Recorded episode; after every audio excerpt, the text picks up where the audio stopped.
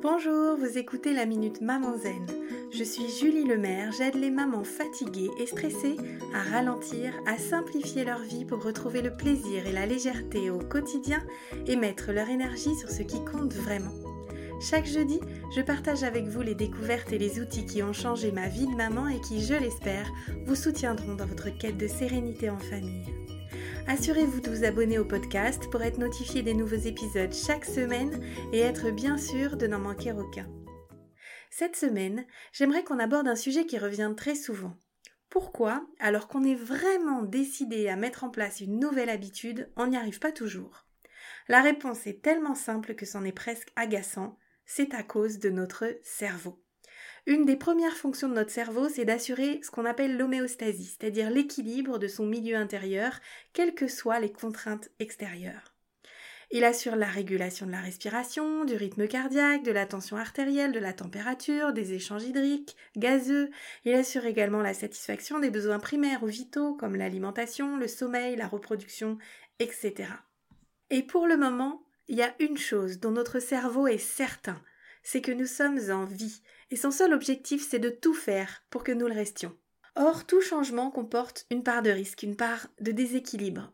C'est pour ça qu'il va induire une résistance et faire échouer toutes nos démarches de changement.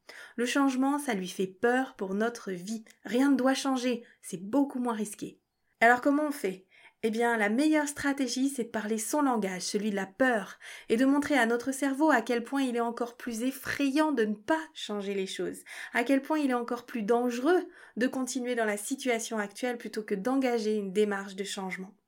Lorsque vous rencontrez de la difficulté à mettre en place une nouvelle habitude ou à initier un changement dans votre vie, commencez par vous poser au calme et à coucher sur le papier la liste de toutes les choses catastrophiques et désagréables pour votre santé, votre mental, vos relations, votre travail, votre vie, si vous ne mettez pas en place ce changement.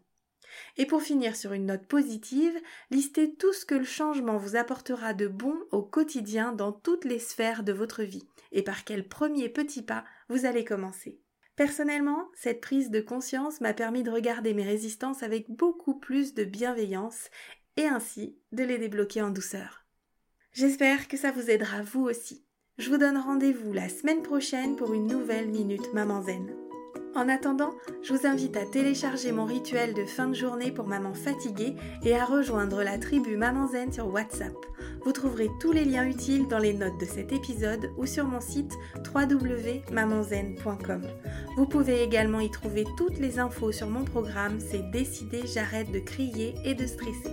Si ce podcast vous a plu, la meilleure façon de le soutenir, c'est de laisser un avis 5 étoiles et de le partager sur les réseaux sociaux. Ça permettra à d'autres mamans de découvrir le podcast plus facilement. Vous pouvez également me soutenir sur Tipeee. À très vite!